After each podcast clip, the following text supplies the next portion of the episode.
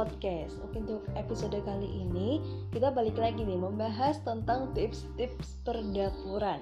Cuma untuk kali ini aku bakal membahas tentang gimana sih cara kita uh, memilih ikan yang segar, apalagi buat kita nih yang suka makan ikan. Nah, sering banget kan kalau misalnya kita mau beli ikan kadang kita bisa membeli di pasar atau mungkin kita mau membeli di warung ya yang dia juga menjual lauk pauk atau bahkan juga di swalayan Nah biasanya kalau misalnya ikan-ikan yang ada di swalayan itu kan mereka udah uh, apa ya terpampang, mereka ditumpuk di atas es semua kayak gitu ya. Dan kadang kita bisa memilih langsung nih mau ikan yang sudah ada di atas es atau yang masih di dalam akuarium. Tentu saja kalau ikan-ikan yang masih dalam akuarium itu masih segar ya, cuma memang tidak semua jenis. Hanya ada beberapa jenis aja dan biasanya sih ukurannya besar-besar sih kayak gitu. Nah, gimana sih tapi kalau misalnya kita mau beli di pasar ya yang itu udah banyak tumpukan-tumpukannya, nggak nggak semuanya ada di atas es gitu dan uh, apa ya? Kadang kita jadi bingung nih, kira-kira ikannya seger atau enggak sih? Nah, makanya untuk episode ini langsung aja kita bahas di segmen kedua.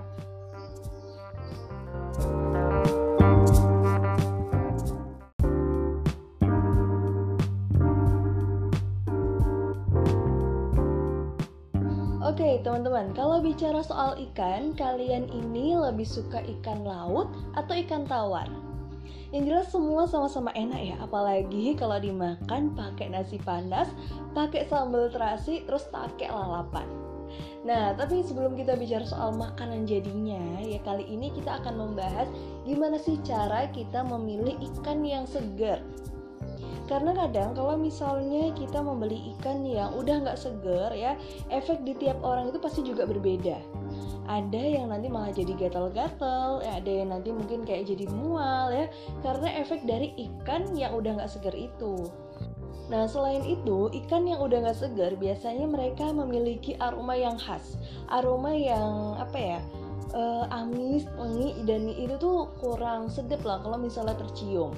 Makanya, ketika kalian ingin membeli ikan, tips pertama adalah kalian bisa dengan mencium aromanya yang namanya ikan segar itu memang ada aroma khas ikan tapi bukan yang kemudian amis dan membuat apa ya biasanya tuh bikin pusing lah karena aroma-aromanya yang kurang sedap itu Nah, terus ketika kalian ingin membeli ikan, ya kalian juga bisa kok dengan cara memegang bagian tubuhnya.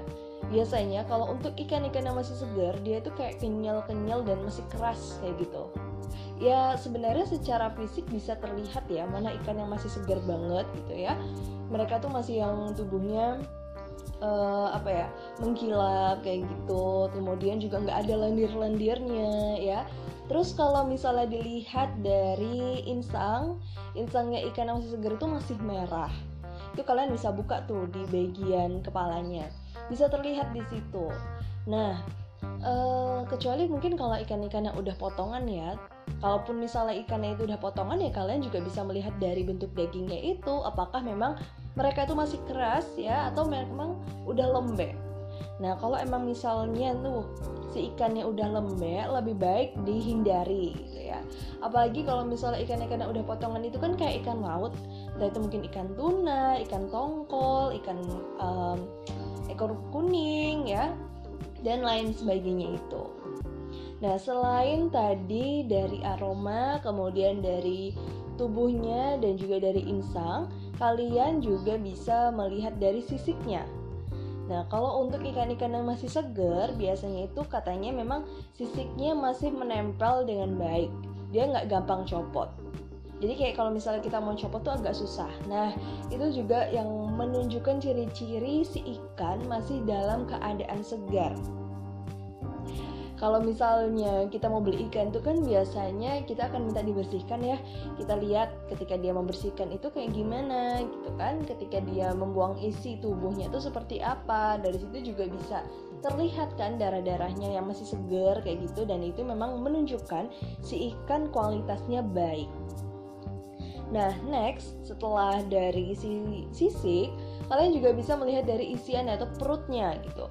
Nah, katanya kalau misalnya nih uh, si ikan masih dalam kondisi yang baik, tubuhnya itu bagian perutnya itu nggak gampang terurai dan sama mereka nggak akan mem, apa ya memunculkan aroma-aroma yang kurang sedap lah sama kayak si insang tadi jadi kalau misalnya mungkin teman-teman di tempat pembelian ikan ya kemudian minta dibersihkan atau kalian sendiri membersihkannya kalian bisa melihat langsung bagian tubuhnya itu seperti apa. Kayak gitu teman-teman. Nah dengan beberapa tips tadi sekiranya kalian tuh jadi bisa melihat oh ternyata ikan seperti ini nih yang bisa kita pilih kayak gitu ya. Ternyata ikan yang kayak gini nih kayak yang lebih baik dihindari. Apalagi buat kalian yang memang apa ya uh, ada alergi lah dengan ikan-ikan tertentu. Nah sama halnya ketika kalian membeli seafood-seafood yang lain. Tentu saja dari warnanya ya uh, kemudian dari tubuhnya. Kalau misalnya tubuhnya itu masih seger biasanya mereka itu masih agak kaku gitu. Jadi yang ya ibaratnya kayak kamu pegang tubuh kalian sendiri lah ya masih keker masih kuat kayak gitu ya masih yang nggak nggak lembek-lembek kayak gitulah. Nah ikan yang bagus tuh kayak gitu biasanya. Ataupun mungkin uh, sifat-sifat yang lain kayak mungkin udang ya kemudian juga cumi kan buat kalian yang penggemar seafood nih pasti udah nggak asing banget dengan makanan-makanan kayak gini.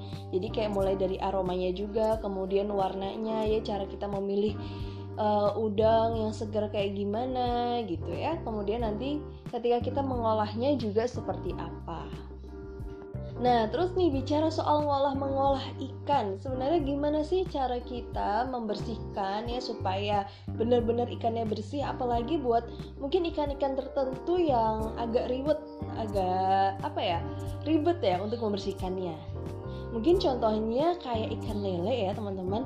Ketika kalian membeli ikan lele, biasanya kan itu masih dalam keadaan berlendir kemudian juga mungkin masih ada kotoran-kotorannya sedikit ya dan kita kan nggak tahu ya ini ikan lele yang emang uh, apa ya kualitasnya Hmm, bukan kualitas sih, tapi kita nggak tahu dia ini dikasih makannya itu apa kayak gitu. Ya sebenarnya juga bukan lele aja, tapi ikan-ikan yang lain. Makanya ketika kita membeli ikan dan kemudian kita sampai di rumah, lebih baik kalau kita benar-benar membersihkannya lagi sampai bersih. Nah, ini juga yang udah sempat aku bahas di food preparation tentang lauk pauk. Biasanya ketika aku membeli ikan, itu bakal aku bersihkan dulu sampai bersih, terus baru aku masukin ke dalam freezer. Nah, case-nya kalau misalnya untuk lele, biasanya nih, aku akan memastikan kalau si lendir-lendirnya itu sudah terbuang semua. Caranya gimana sih? Nah, ada beberapa penjual yang biasanya masih memberikan lele dalam keadaan hidup atau mungkin udah mati tapi masih uh, bisa bergerak-gerak kayak gitu ya. Nah, ada beberapa orang, aku inget banget nih, dulu ketika KKN, um, ibu KKN ya yang tempat kami tinggal, itu selalu menyiramkan air panas, air yang benar-benar mendidih di atas lele. Jadi benar-benar dituang semua, terus dibiarkan begitu saja. Katanya dulu ketika saya tanya ya hmm, kenapa dikasih air panas? Itu biar ikannya benar-benar mati. Katanya kayak gitu. Terus habis itu juga untuk membuang lendir-lendir yang masih menempel di tubuh si lele. Jadinya ketika kita nanti mau mengonsumsinya kita tinggal membersihkannya dengan mudah caranya seperti itu. Terus um, yang kedua kita bisa dengan menggunakan garam. Kalau aku sih lebih sering memang menggunakan garam ya agak nggak tega kalau misalnya mau nyiramin air panas kayak gitu. Jadi garam ini juga bebas sih kalian mau pakai garam kasar atau garam yang halus yang untuk masak. Cuma memang uh, untuk lebih menghemat sih biasanya banyak yang pakai garam kasar kayak gitu.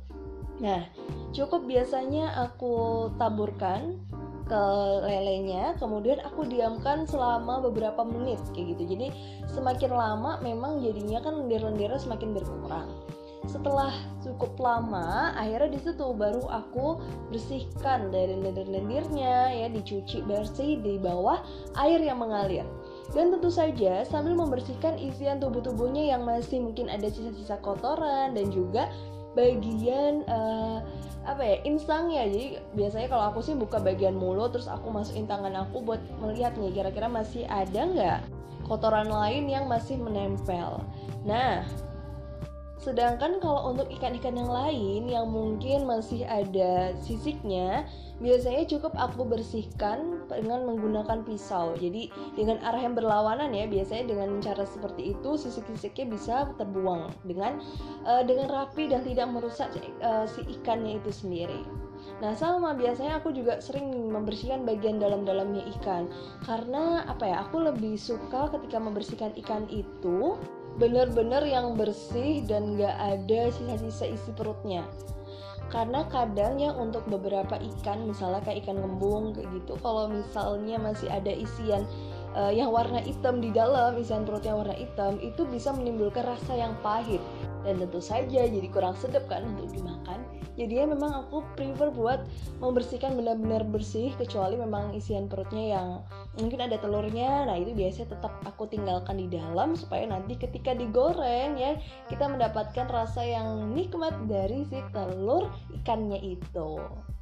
Nah, kalau misalnya udah bersih semua si ikan-ikannya ya, uh, cara yang selanjutnya kita bisa mengucurkan jeruk nipis dengan garam ada yang menggunakan cara seperti itu atau kalau aku ya lebih suka dengan cara yang lebih sederhana lagi adalah dengan me, apa ya membubuhkan bubuk kunyit instan dengan garam Nah ini salah satu cara yang paling mudah yang bisa kalian gunakan kalau misalnya kalian nggak mau menggunakan uh, jeruk nipis. Emang sih kalau misalnya jeruk nipis itu kan jadi lebih segar ya ada masam-masam uh, kayak gitu dan ada asin-asinnya dikit lah dari si garam. Dan ada juga beberapa orang yang ketika menguncurkan garam mereka akan mencucinya sedikit supaya tidak terlalu asin atau tidak ada rasa asamnya lagi.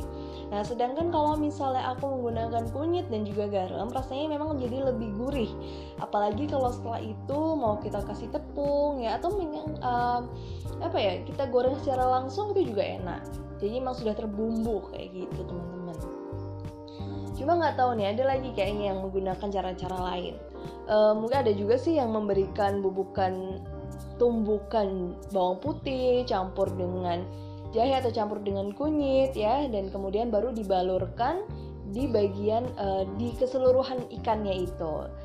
Dan memang yang lebih baik adalah kita diamkan se apa ya beberapa menit ya kalau kata orang mah marinasi ya. Kalau kata orang-orang di bidang kuliner itu didiamkan beberapa saat ya kalian masih bisa kok sambil menyiap-nyiapkan bumbu-bumbu yang lain ya. Kalau misalnya kalian mau membuat olahan tertentu. Nah terus setelah berapa lama baru deh kalian bisa mengolah ikan itu Nah, kalian ingat nggak teman-teman, ketika aku membahas tentang Papua dan tentang papeda, aku menyebutkan kalau kami itu biasa makan ikan kuah kuning yang ikannya itu benar-benar segar, yang nggak digoreng dulu dan langsung direbus dalam air berbumbunya itu gitu. Nah, sebenarnya gimana sih cara kita mengolahnya supaya nggak amis ya? Um, mungkin yang pertama gini, kadang ada beberapa orang yang kadang nggak terbiasa akhirnya itu lebih kayak sugesti yang harusnya dia nggak amis tapi karena dia nggak biasa makan ikan seperti itu jadi dia ngerasa kalau yang dia makan tuh masih e, berbau amis. Ada yang kayak gitu ada gitu. Tapi mungkin ada juga yang memang hmm, apa ya memang si ikannya itu amis gitu. Makanya di sini gimana caranya? Ya pertama sama sih dengan yang tadi aku jelasin di awal aku memberi bumbu entah itu dengan jeruk nipis atau dengan kunyit. Nah, biasanya akan sangat terbantu kalau misalnya kita mau bikin ikan kuah kuning, aku udah membumbuinya dengan bubuk kunyit. Terus kalau misalnya teman-teman mau membuat olahan seperti ini ya, entah itu olahan daging atau olahan ikan yang memang punya bau khas. Nah, yang paling penting adalah kita perkuat di bagian bumbu-bumbunya jangan pelit bumbu karena kalau misalnya kita pelit bumbu jadi nanti aroma amisnya itu yang akan tercium. Jadi kalau misalnya mau bikin ikan kuah kuning atau mungkin pindang serani gitu ya karena bahannya sama cuma cara mengolahnya aja yang beda dikit jadi kita bisa memperbanyak bumbu-bumbunya mulai dari dua bawang kemudian kunyit ya kalian juga bisa menambahkan jahe kemudian nanti juga bisa menggunakan bawang bombay kalau kalian mau lalu juga bisa menggunakan kayak serai, kayak salam ya, dan e, tomat itu juga bisa sangat membantu untuk rasanya. kalau misalnya kita mau bikin ikan kuah ikan kuah kuning itu biasanya semua diulek atau semua di blender jadi dalam bentuk bumbu halus.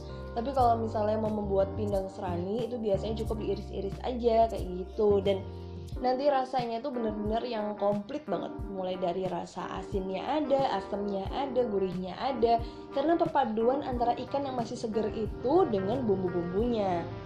Dan yakin deh kalau misalnya ikan kalian tuh udah seger kalian bersihkannya bener kemudian kalian juga langsung mengolahnya dan tidak pelit bumbu itu pasti rasa anisnya bau-bau amisnya dan rasa neknya itu pasti nggak ada yang ada kalian tuh malah menyantap ikan yang benar-benar seger ikannya seger kuahnya seger dan itu pasti bikin kalian nambah terus kalau makan.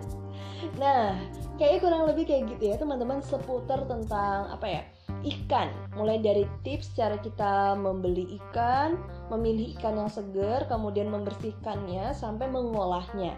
Yang jelas apa pun itu selama kita memang makan ikan tuh insya Allah e, banyak lah gizi-gizi yang bisa kita dapatkan, nutrisi yang bisa kita dapatkan untuk tubuh kita.